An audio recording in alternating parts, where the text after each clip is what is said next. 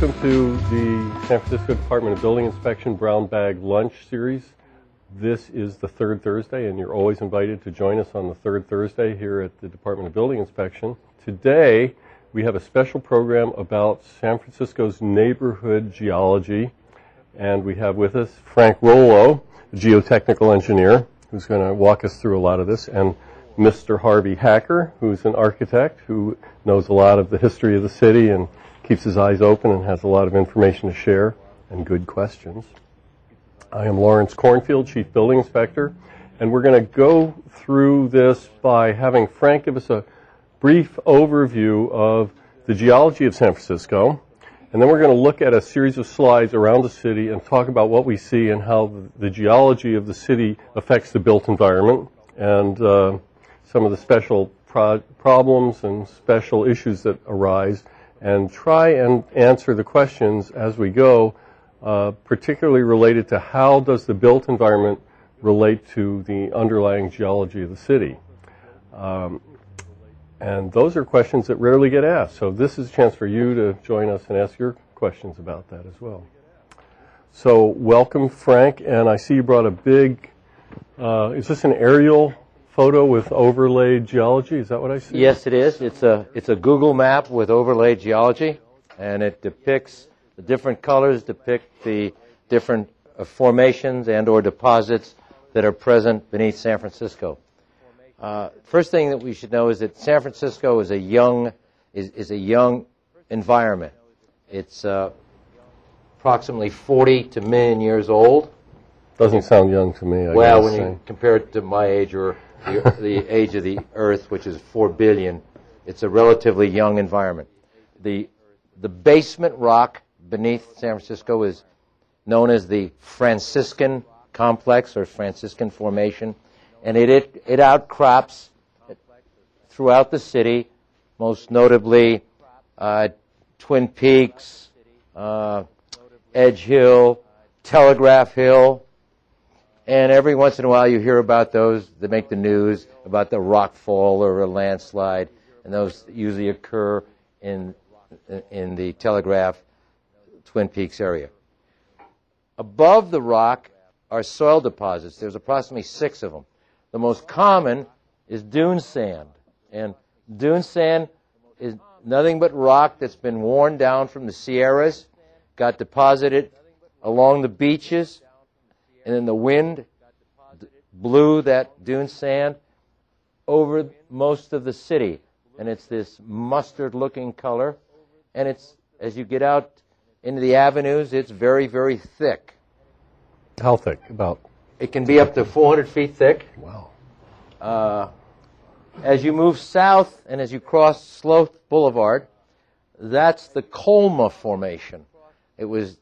It was named after its first discovery uh, in Colma at the cemeteries by a guy by the name of Bonilla, who works for the United States Geological Survey, who happened to be out there and noticed that this material was unique, and uh, he started mapping it and traced it all the way up to what is now Sloat. What, what makes that different than sand? Dune uh, the sand. Dune sand is generally has the consistency of sugar. It's fine grain. It's fine grained sand. It's usually loose. Uh, it's poorly graded. The Colma Formation can be that same sand, but it's denser. It ha can have clay in it, so it's much stronger. It's an excellent supporting material. The other thing is the dune sand is about ten, up to ten thousand years old. The Colma is approximately forty to sixty thousand years old. And then in some areas, it can be a, as, as old as one hundred thirty thousand. And then as you move across the city, as you get to the borders, you get fill placed that was uh, in ground that was originally underwater. Uh, and that fill sits on top of what's called bay mud. Bay mud is a very weak clay, has the consistency of jello, maybe jello that's been left in the refrigerator two or three days. Uh, it's weak. It's not good for foundation support. And then on other areas, you, the yellows and stuff, those are called residual soil. They're a either a product of the weathering of the underlying rock, or they can be colluvium. Colluvium is soil that's been deposited by gravity. As the rock weathered, gravity just pushed it down the hill. So basically, San Francisco, dune sand, Colma Formation, residual and colluvium, fill over bay mud. Very simple. What complicates San Francisco is that because it's so young, it's it's it's it's uh, riddled by faults. And I have a map here that shows the faults that cross the Bay Area and San Francisco. Obviously, the granddaddy of them all is the is the San Andreas Fault. It's the longest. It can generate the greatest earthquake, which goes offshore just south of San Francisco. So right down here someplace. Yes. It, it goes uh, offshore and, and runs. And from my house to the fault is about three miles. I live in the Avenues. Uh, the closest area in San Francisco to the fault is this this little area here in the southwest part of the city. And people say the closer you are to the fault, there's some sort of near-fault conditions that exacerbate earthquake issues and hazards when you're That's close correct. to the fault. The fault's effects on development depends on the type of development, the height of the development, and the soil type. And we can get into that later on, I'm sure, during questions. The, the, the, the key thing is that the San Andreas is the main fault, but there's the Hayward Fault.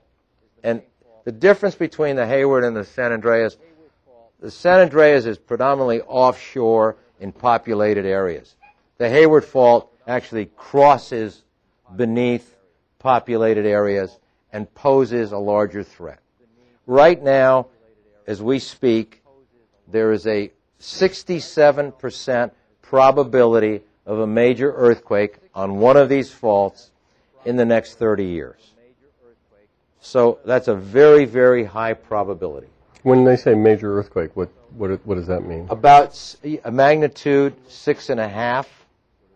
Uh, the nineteen oh six was seven point nine.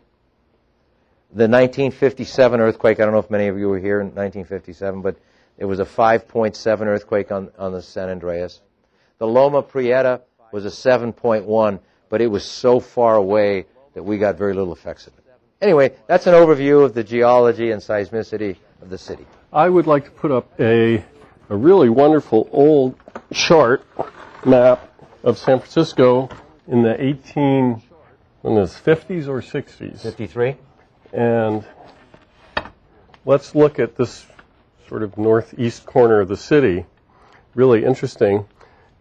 And I'm sure Frank has a lot to say about it, but the thing that I always find absolutely surprising about this is that there's this large area called Mission Bay, and here out in the middle of the bay is Mission Rock. Now, many of you have been to Mission Rock Resort or, or over there by the San Francisco Boat Works and the Ramp Restaurant. This is part of the shoreline now, but look how far offshore it was in the eighteen fifties. Um, this has all been filled, so many of these areas are now filled. And Frank, do you yeah, want to talk yeah, a little bit about yes. that? This is uh, this is Montgomery Street, and of course now we have the Embarcadero, and of course the marina.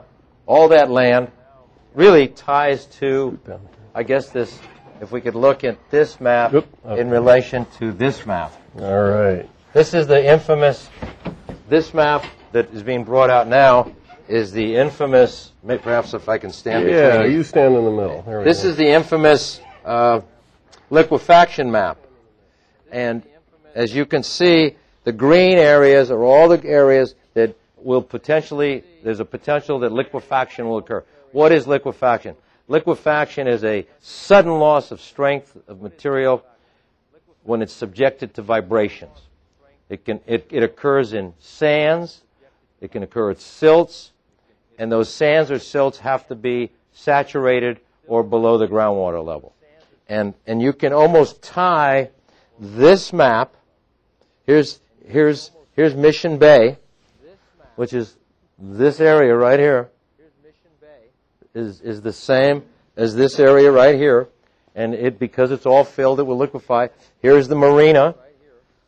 The marina is in this area right here, so it, you can correlate the advancement of the shoreline of San Francisco with the potential for liquefaction. Looks like Treasure Island is a perfect example. It's all fill and it's all liquefaction. Yeah, Treasure Island is unique because Treasure Island was originally developed to be the location of the World Fair with the understanding that once the fair was completed or finished, that would become the location of San Francisco International Airport. It's eleven thousand feet long, and in those days, they figured eleven thousand feet, more than enough to land any conceivable airplane. So they said, this is ideal, and what they did was they said, we have all kinds of this sand out in the bay from the Sacramento River dumping in at this location, so we'll just take this, we'll scoop the sand out of the bay and create this island. Well, the sand is all loose, it's all below the water, and it liquefied in nineteen fifty-seven, it liquefied in, in uh, uh, nineteen eighty-nine during Loma Prieta. It, there was sand boils, bubbles, everything occurred there, similar to what happened in the marina. Oh, as they move along and develop Treasure Island, the the developer also has to provide some kinds of soil, soil stabilization programs. Absolutely. The sand has to be strengthened so that it won't liquefy, and the buildings have to gain support below the sands in, in more competent material. We were talking earlier about the waterfront, and here's the ferry building, the intersection of the water and the land. Is the is the area where the ferry building now is, was that a soil or was that filled area, Frank? That's a filled area. What they did to what what they did to create the Embarcadero, may I go back sure, to the sure, geology sure. map? Sure. What they did to create the Embarcadero, they said, you know what? We have all this wonderful rock being exposed in what is called Telegraph Hill. We will mine we will mine Telegraph Hill. We will take the rock from Telegraph Hill and we'll build a levee along the outboard edge, and we'll fill behind the levee. So they took, blasted the rock, which was illegal, but they did it anyway, and they took the rock and they built a, a rock dike all along the Embarcadero, and then they filled behind it. So, and beneath the fill is a layer of this bay mud, this weak, compressible clay that has a consistency of jello. And at, as you approach the shoreline, that layer of weak clay can be as thick as one hundred ten feet. So is the dike itself founded on the bay mud? The dike itself is founded on the bay mud. Uh, fortunately, when they dumped the rocks into the bay mud, it's like dumping a, a, a rock into jello. It went flop, so it, that's a geotechnical term, it actually went down into the mud a sufficient depth so that they could build off of that, and it remained. And then it took what it's called the angle of repose, its own angle of repose, and it's stable. And then what we did is we came, we, people of San Francisco came, and we built piers on piles over the top of the dike out into the water. And Let's all see if we see, uh, I think we, like that. There you go. There's piers being built out over the water. Those piles go down through the bay mud and meet refusal. Refusal is when you can't advance the pile any longer. In the Colma Formation, which is the same formation that's in the surface here, is under the bay mud way over there. And they meet refusal in the Colma, and they gain their support in end bearing, and then you build on top. There's an example of where they, where you can see the condition. Salt water attacks concrete, and in the old days they didn't have as good an understanding as we do today on the effects of salt water, chloride basically, on concrete and on steel. So a lot of these piles, which may have started out twenty-four inches in diameter, are maybe now only eight or ten inches in diameter, and whatever steel was in them is long gone. And all along the waterfront we have wonderful old buildings. Great hamburgers. A, a double dog and a and a beer, right? Isn't that the Don't specialty at Red's Java House? This is a really wonderful slide because it shows them having stripped off the entire back of a building along the waterfront at Pier uh, One and a Half, I think it is. Yeah, that's the, uh, yes. It. and putting new piles to replace the old uh, damaged. That's piles. The location of what is now the uh, San Francisco Port Authority? Yeah, the port's offices are in, in here. And there's a new restaurant right in there. And a, yeah. and a slip. And this is one of the few places, by the way, where they have recently provided a small boat docking along the waterfront. There are very few places, if you're out in a recreational boat, that you can stop along the waterfront. And they built a brand new public dock here. It's great. Whoa, so we're down near the waterfront. What do we have going on here? This is uh, many areas of San Francisco. The, the fill and bay mud are shallow enough that working with the, the owner, we can convince the owner that maybe he could use some below-grade parking, and we make the decision to go deep below the surface and put the building on a mat foundation. Uh, let me let me back up here, and there are there are several foundation types in San Francisco. The one that was used in the eighteen hundreds was uh, what's called a wood grillage. One of the blessings of, of California is that we have so many trees. So they would just chop down trees, and they would lay Lincoln logs, the same principle. They would lay Lincoln logs. They'd make the excavation, and they would lay Lincoln logs, and they would build a, what's called a redwood grillage. Redwood, fortunately, isn't a, uh, the termites can't attack it, and it and it, it lasts hundreds of years. What the building code says, wood with a natural resistance to decay, and they just uh, did new foundation under the Belli building, one of these very old buildings, and there it was, the old redwood grillage that they pulled up, some of it still entirely intact, and put in a new foundation. And then the second most common foundation, as we as we move forward, cement came along, and and uh, we started using concrete. So the second most common foundation is the typical spread footing. Everywhere in Sunset, all our homes, all the buildings are rest on just a typical spread type footing, and a spread type footing just takes the load that comes down and spreads it out over a larger area, and that's why it's called a spread footing. As the soil types get more and more difficult, we start looking at uh, foundations that may still be spread, a spread type foundation such as a mat. A mat is basically a, a blob of concrete that may cover the whole entire site and is thick enough so that if it tries to move, it moves as a unit as opposed to individual as opposed to individual footings, and that's called a mat. Eventually, as you move closer and closer to the shoreline and where you cannot get economically justify a basement, we use piles, and piles are the most expensive, where we drive.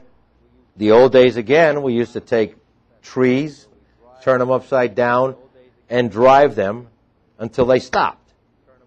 With concrete, we went to circular piles, then we went to square piles, and now we have auger cast and micro piles, and we have numerous pile types that can be tailored to the actual conditions that exist at the site. This particular case, they are making an excavation, and they're in rock. As, you, as, I, there, as we pointed out, there are some parts of San Francisco where rock is shallow. So they can go down and they can grab the rock, and they then put a mat foundation on the rock, and they can build a sixty-story tower. Perfect example of this is as you come across, as you approach the Bay Bridge, on your left there is that tall, slender building called Rincon, One Rincon Hill. That's a sixty-three stories tall. It has a basement, and it sits on a mat foundation in rock. If you look over to the left of that, you see the infinity. It has the shape of the sign, infinity sign. That's a, a rock site. They dug down, put it on rock. As you move north, you come to the Southern Pacific Building or the Embarcadero Centers, or the Transamerica Tower. There, rock is deep. Rock is forty to sixty feet deep. But the decision was made that, gosh, we need parking. So they elected to dig down to the dense supporting soil and build a mat foundation on the dense material below the bay mud. So that's a rock site. That's a rock excavation. That gray stuff that you see around the perimeter, that's a temporary shoring system, part of the temporary shoring system that retains the walls of the excavation and prevents the buildings, other buildings, from falling into the hole. Harvey and I took this. Where are we, Harvey? We were driving around the marina. Um, the we're looking over the perfectly flat Marina Green at the whole marina area, which is also perfectly flat because it was artificial fill for the nineteen fifteen exposition. That's correct. It was hydraulic sand pumped in from the bay. Same principle. They built a dike on the outboard edge, and then they pumped the sand in. And as we all know, in nineteen eighty-nine, a lot of damage. Lawrence can speak to the concept of soft story. You have the soft story problem with the building, and you have the liquefiable soil, and they're in perfect concert with each other, and you get major damage, some cases collapse. And that's the subject of a, I guess we did a we did a video of that, what, about a year ago? We did, yeah, yeah, yeah. So we, we try and pick up all the hazards. We'll get them one. And that's the exploratorium, and that it It's supported on wood piles that go through the liquefiable material, and uh, just recently has been seismically strengthened to resist larger earthquakes. Moving up the marina to the Crissy Field area, what's happening up at Crissy Field? Is this natural? This was recreation of the natural uh, landscape, I understand. Is that right? Well, yes, but Fort Point, remember, Fort Point is a nat- sits on rock. There's a natural rock outcrop there, so that's rock.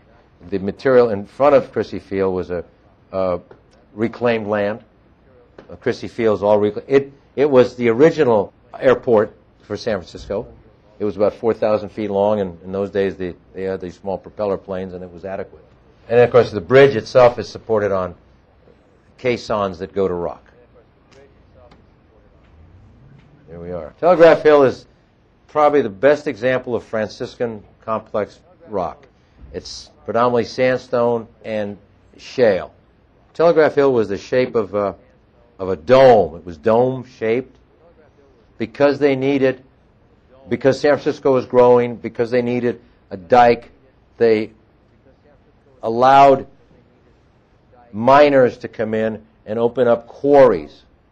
And uh, they blasted, uh, they had no concern about environmental issues. They had no concern about the, how they would leave the quality of the rock. As a, as a result, they opened up fractures in the rock, and, and even today we are paying for their, quote, negligence and their mining negligence. We we read just uh, last year where four fifty-five Vallejo, there was a rock slide. It, it affected properties on Broadway and Montgomery. Well, that rock slide occurred because of blasting that occurred back in the turn of the century that left the rock weak, and a hundred years later that weak rock couldn't stand there anymore and it fell. This slide is along Sansom Street, where the city chose to protect Sansom and the cars that park along there, and they built this catchment wall. The, the sole purpose of this wall is to catch rocks that fall from private property up above. And every year or two we get a call saying we've had rocks that have fallen down, spilled out onto the road, and rolled down to the next block. Exactly. This is the Alta Street slide where we had a building at the top fall. This, this is the twenty-two Alta Street building. This was a, a watercolor done in nineteen forty-five by David Mendelowitz, who then ended up teaching art at Stanford for his career. And here you can see where the, the very steep hill was blasted away. And this building just gradually started falling, sliding down in, uh, they, in the they, nineties. Yes, what happened is they had to re- replace Alta Street, which is right there. And in the process of jackhammering out the old street, they weakened the rock, that a rock fall occurred and undermined the building. And once the building was undermined, it was no longer safe to occupy, and this decision was made to remove the building, and if you recall, it made headlines. It was the little building that wouldn't, and, and it was all kinds of stories. And eventually, the building was removed, and a new wall was built, and the street was restored. The lot where twenty-two Alta once sat uh, is still there. There's big disputes going on whether it can be developed safely.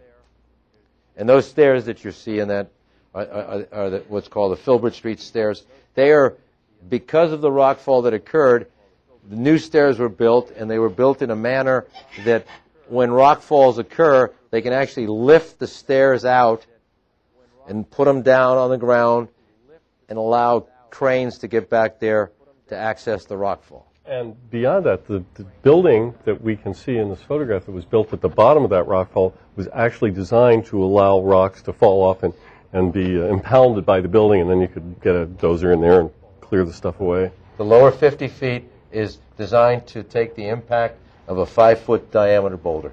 That's the corner of Sansom and Green. Yes. Every couple of years there's a rockfall that occurs behind that building. Now we're on... Uh Russian Hill.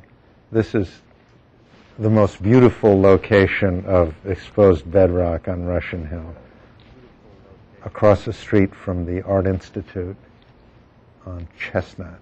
That's a that, that's that that entire setting is, I mean, irrespective of geology, that's just a beautiful setting to go into that Art Institute, go up onto that deck, and the panorama of the city, and the, can't beat it. Yeah. Now we're on Leavenworth Street. Uh, around the corner of Chestnut or Francisco. These walls are common throughout the city, and they were built as part of the, the stimulus package following the, the Great Depression. And uh, they're known as the Noe Street Wall, uh, the, the Noriega Wall, uh, the Leavenworth Wall. And they were well engineered. And, and, and at that time, because of the Depression and all, really gave one hundred percent to to the work that they were doing. So these, even today, these walls, you see very little movement in these walls. They're performing well. If you check them against earthquake loads, you they're more than adequate to resist any earthquake load you can throw at them. So I applaud the results of that stimulus package. This particular slide illustrates a bunch of things. One, the hill seen beyond, going down off the lower roadway, uh, goes down quite steeply to Bay Street, and soon thereafter hits the point w- which is artificial fill. So you can see dramatically the natural... naturally occurring landform, and then the, a sort of a fill terrace. This is also, which goes out to the water.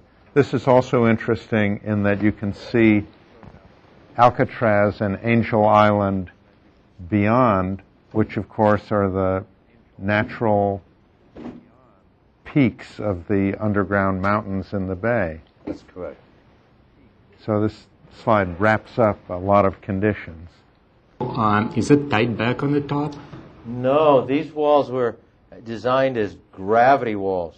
The Alta Street wall was a tight back wall. They had a one-inch steel rod at the top. The existing, the, the, the original Alta Street wall had a one-inch rod that went from the wall to the middle of the street, and in the middle of the street they cast what's called a dead man, a big blob of concrete. So it went from the wall, you had the rod, and then you had a, a block of concrete. So if the wall st- tried to move, it would engage the rod, which would engage the block of concrete.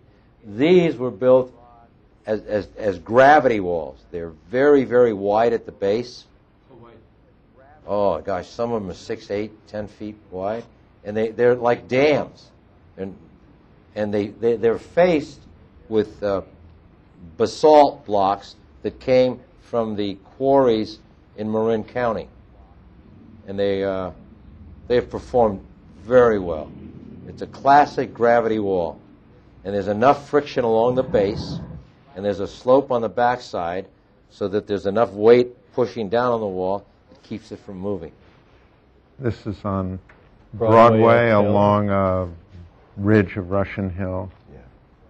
That's a completely different design. That's a wall where in those, this is truly a, what's called a cantilevered retaining wall. It actually is designed to rotate and move. Uh, and you can see the quality of construction.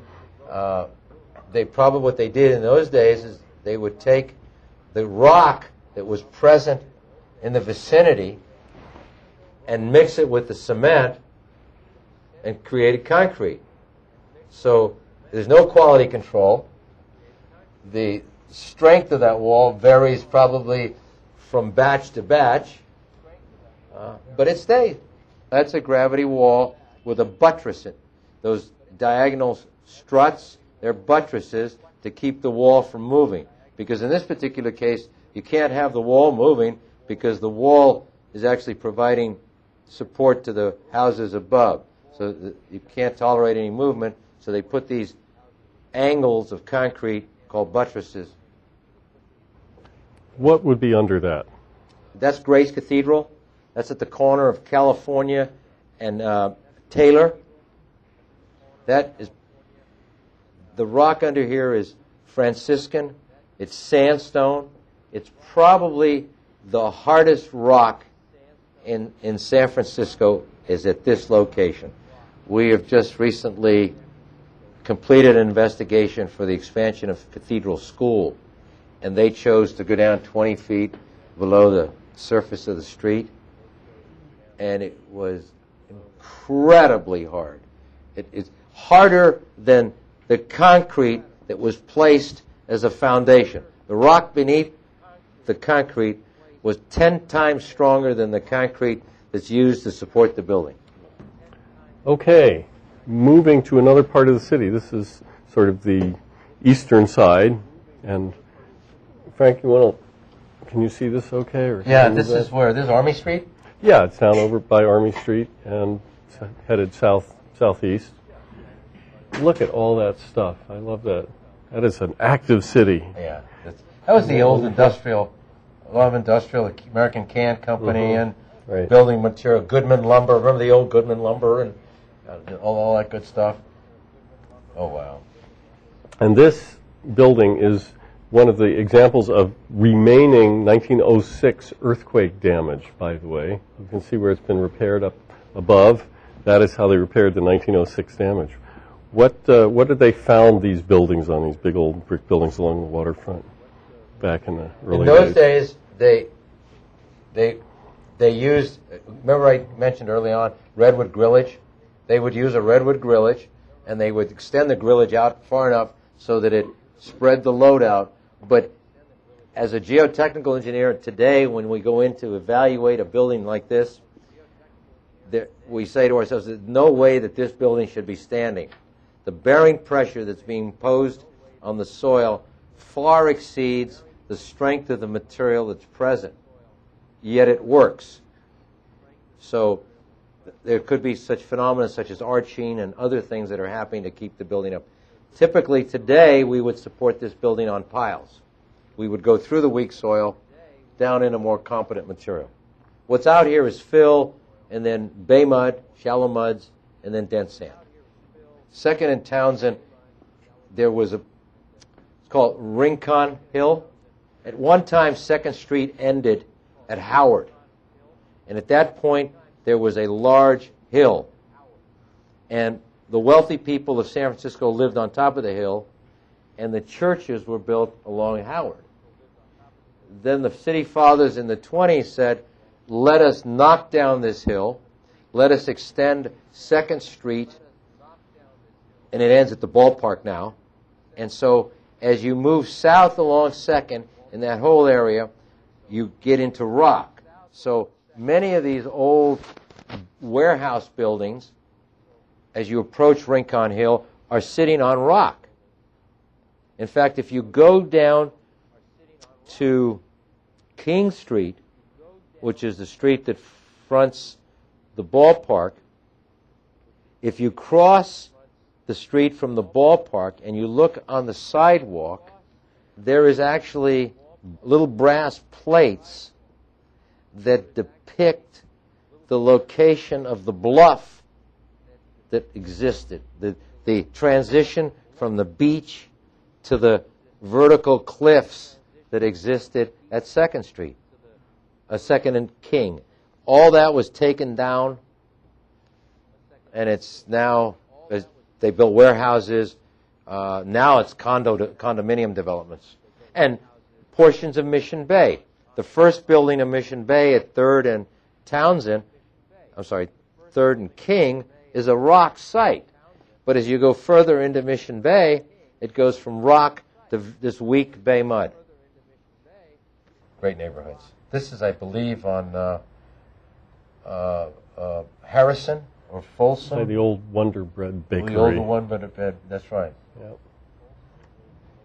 Up a little higher up on Potrero, Rhode, Rhode Island, Island, and uh, something where rock is exposed right at the surface. So this is interesting. Usually you don't just see a building built on a piece of cut like that. I mean, you'd say, gee, my goodness, isn't this going to erode, or, you know, building's well, going to fail? That particular building, if you look closely, the rock has actually receded back because of rock falls, and the it, it was too expensive to put in foundations. So the foundations for that building sit right on the surface, and over the years, the rock face has receded to the point now where the footing and the face of the right. uh, the face of the bluff come together, and, are, and both are exposed. So at some point, the building department's going to have to go out and say, you know, you you got to do something about this building. That's true. It's starting to be undermined. Down at the bottom, we hit go down to the bottom of the hill and out toward the uh, bay. And there are all kinds of uses there. What what what on earth would they be doing down there? Any what they thoughts? what you're what you're looking at here is uh, two things that occur al along the south waterfront.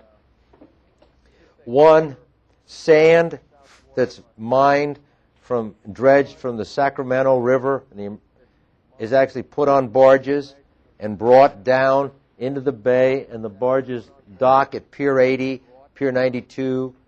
And then they stockpile the sand, and then they wash it, and then they ship it over to the concrete uh, producers, Bodie, Central, and others, uh, Rhodes and Jameson, Hanson, and they, the sand that's coming down the Sacramento River is mixed with the aggregate to make concrete.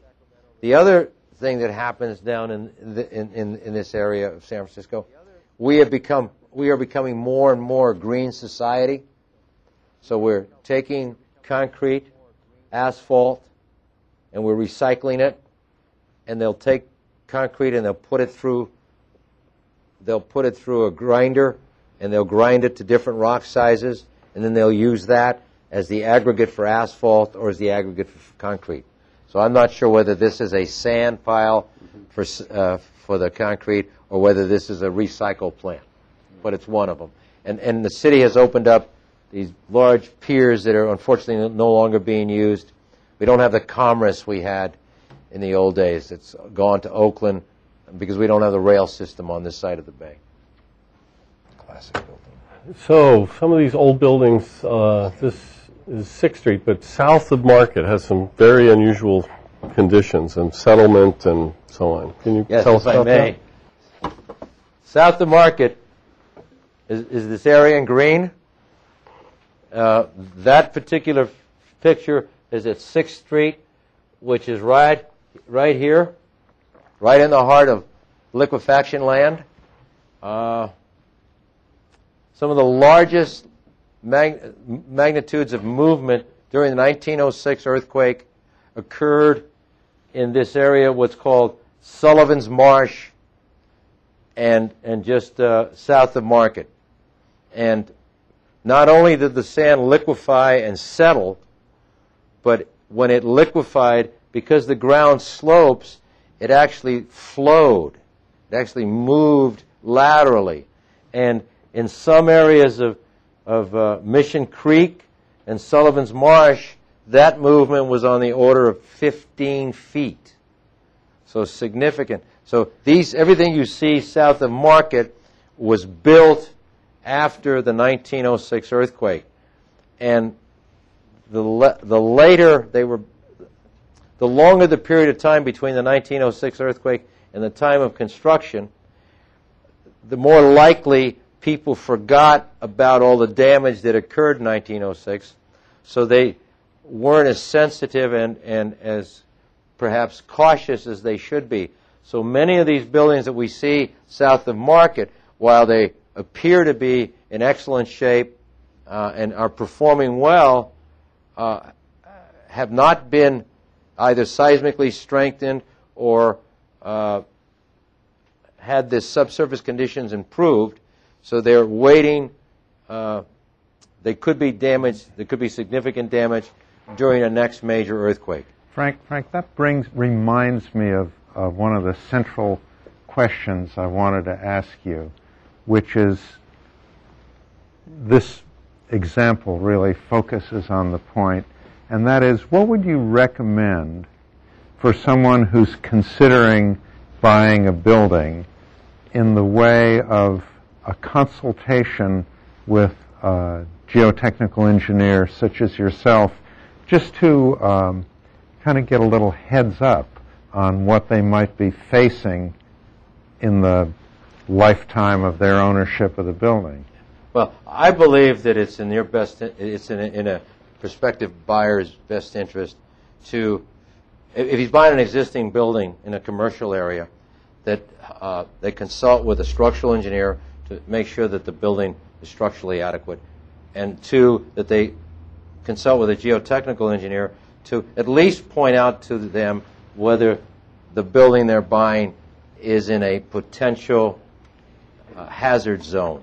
San Francisco has, not only does it have a liquefaction hazard zone, but it also has a, uh, uh, a uh, hillside stability hazard zone that, while it may be stable statically when the earthquake comes, that these these, these uh, slopes may fail. So I think at, at, as a minimum they should have, as a minimum they should retain the services of a geotechnical and structural engineer. And, and there are excellent firms, well-qualified people that come out. I'm not just talking about an inspection service. I'm talking about a licensed structural engineer or a licensed geotechnical. Come out, look around, look at the maps that are available, and write a, an opinion letter as to the adequacy of the structure or the adequacy of the soil. There's another thing that has to be considered when you're buying a building to the east of Van Ness Avenue, and I'm glad you asked that question because I brought with me another, a third map, a third drawing. This uh, map depicts the area of the fire that followed the nineteen oh six earthquake. And the blue is where all the buildings were destroyed or badly damaged by the fire. And as a result, the ashes from that those fires remained on site. And in those days, lead paint was used lead paint was used to paint the sides of buildings. Lead is a known carcinogen. Lead is a hazardous material. And what they did was they took, after the earthquake, they took these mounds of sand, such as what occurred, the, what's called the Valencia Street Hills. If you go up Market Street, you know how it starts to climb at Gulf and continues up. Imagine, imagine that that was a much larger hill. They mined twenty-six million cubic yards of sand out of there, and they mixed it with the debris from the earth, the fire, and they used it to fill basements. So you have sand, ash, pieces of wood, brick. Well, the ash is a hazardous material. Now, you come along and buy, choose to buy a site at sixth and Mission with the understanding that you're going to demolish that building and build a sixty-story building. And you thought you were just going to dig the sand out, the, the fill out, and haul it to another site. Well, now you come to find out that material that you were going to move at eight dollars a ton is now going to cost you anywhere from forty to seventy-eight dollars a ton. So it really has a significant impact on the cost of your project. So if you're out in the Sunset and you're buying a single-family house, just have your geotech write you a letter saying you're on dune sand, When the earthquake comes, it's going to densify. Your building's probably going to settle three quarters of an inch. Have your structural engineer look at the frame and say, you know what, you got a real serious soft story here. Lawrence, you can speak to that. A soft story, so you might want to put in some clips and some fasteners and some shear walls to stiffen it up. So but as you, you move east, stories. as you move east, you've got not only the salt issues, the structural issues, but you've got the hazardous waste issue. And if you recall, as a kid, when you every every intersection had four gas stations. Now you can't find a gas station anywhere. Well, those four gas stations had leaky tanks. So the other thing we have to deal with in downtown San Francisco is the presence of hydrocarbons in the soil. So, okay, all right. Moving along. Okay, look at this. Perfect setup for the next question. When we went out on our long walk together, we talked a little bit about the relationship between the nature of a building, primarily its height, and the soil on which it sits. This slide is a good reminder of that. The ground has a natural period. The denser the material, the harder the material, the shorter the period of the ground. Example, bay mud, which is the material that's present close to the shoreline and the green area, the ground has a very long period. So when the earthquake comes, the ground actually, the length of time it takes to go from one to slosh back and forth can be measured in seconds. The deeper the bay mud deposit, the greater the length of time it takes for the motion to go one direction and back. So as you approach soft sites, loose sand sites, bay mud sites, the period of the site is a long period. So now if you come along and you build a tall building, and the ground is going like this, we know that tall buildings, the taller the building, the longer the period. That is, it, the longer the time it takes to go from one side and back. And the, and the, and the, and the, there's a rule of thumb that for every story that you add, it adds a tenth of a second to the period. So if you have a forty-story building, you have a building that takes four seconds to go from one side to the other and back. Now, if that four-second building is sitting on one hundred feet of bay mud, that also has a period of four seconds, and the period of the site and the period of the building get in harmony, what's going to happen is they amplify the motion, and the building's going to collapse. Example. The infamous bridge, Tacoma Narrows. Tacoma, where the wind, in that case it was the wind, but it got in harmony with itself and it collapsed.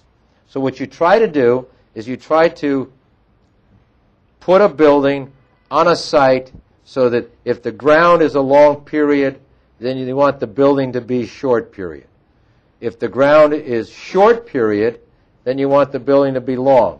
And that's what happens as you get into the financial district.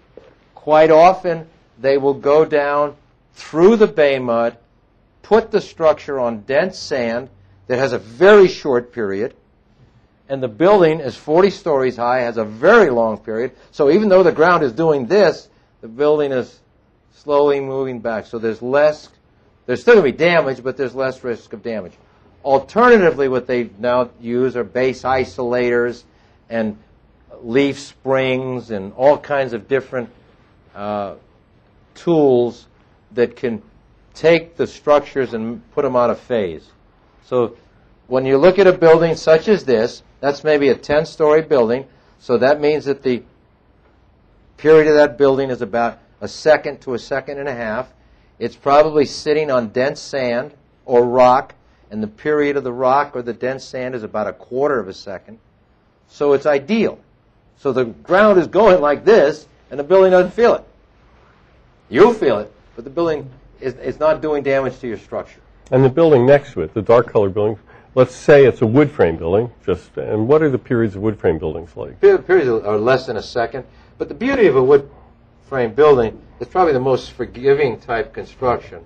You know, it it squeaks, it crack, the, sure, the plaster will crack and all that stuff.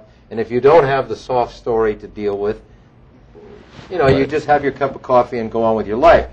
So here we are standing up at the top. I guess this is uh, Turtle Hill up at the top. It's either called Grand View, Turtle Hill, or Sand Mountain, depending on what, how long you've been living there. And this is looking uh, north or northwest, and there's Golden Gate Park. Near in the near uh, background is the Sunset and Golden Gate Heights, and then in the background is the Richmond District. Well, one other point, way out to the end there is uh, Fort Miley, the Veterans Hospital. Here's Fort Miley. See this purple? Rock, rock, rock, rock, rock, rock. Here's Hunter's Point. And that rock that's along there is called serpentinite. Remember I told you that the predominant rock types are sandstones, shales, and, and, and, and, and chert? Well, along this zone, there's another rock type. It's a volcanic rock. It's serpentinite. Now, what's so important about serpentinite? Serpentinite is a very treacherous rock. You can see it. If you if you go up market, you see it with a mint. The rock that's exposed in that cut is serpentinite. It can be as hard, it can be a very hard material, or it can have the consistency of soap. So if you cut it, it just slides. And why is it like that? Because it's an intrusion. It's it's like it was like toothpaste that was ex- extruded through a crack in the earth. That means there was a shear zone or a fault hundreds of millions of years ago where it just actually came up through and, and bubbled out and formed this band of serpentinite. Adjacent to that band of serpentinite, of course, is uh, this wonderful rock called chert, which we're going to get to. But, but I just wanted to tell you about this. And what's the other bad thing about serpentinite? Serpentinite contains naturally occurring asbestos. Asbestos is a carcinogen. It's a known carcinogen. Uh, if you go to where Saint Mary's Cathedral is, that Cathedral Hill, that's one of these serpentinite outcrops. And there, there's a high percentage of, of uh, serpentinite in the rock. In the old days, and, and I'm talking about the thirties and twenties, San Franciscans didn't bother to deal with uh, disposal companies. They would take their garbage out the other side of Twin Peaks, dump their garbage down, and then shovel sand on top of it. So you can have, in the old days, you could go out there and build uh, your home and be surprised that you would find sanitary, a sanitary landfill or construction debris landfills. So they were prevalent out in the avenues. Is this Twin Peaks? That's going up to Twin Peaks. Being developed. Mount Sutro? Is That's that Mount Sutro. Sutro. Mm-hmm. There's Mount Sutro today. The landform doesn't change no. too much. Well, the, the eucalyptus trees have gotten a lot taller. There you go.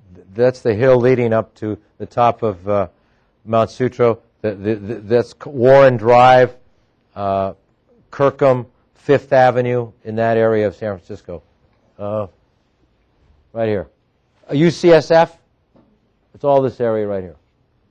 And it's a sort of an earthquake hazard microzone because of the Laguna Honda drainage way. Is that right? That's right. Again, another example of the W P A. These are the Moraga Street stairs. They wanted to get to the top of the hill, so they built these beautiful walls and stairways.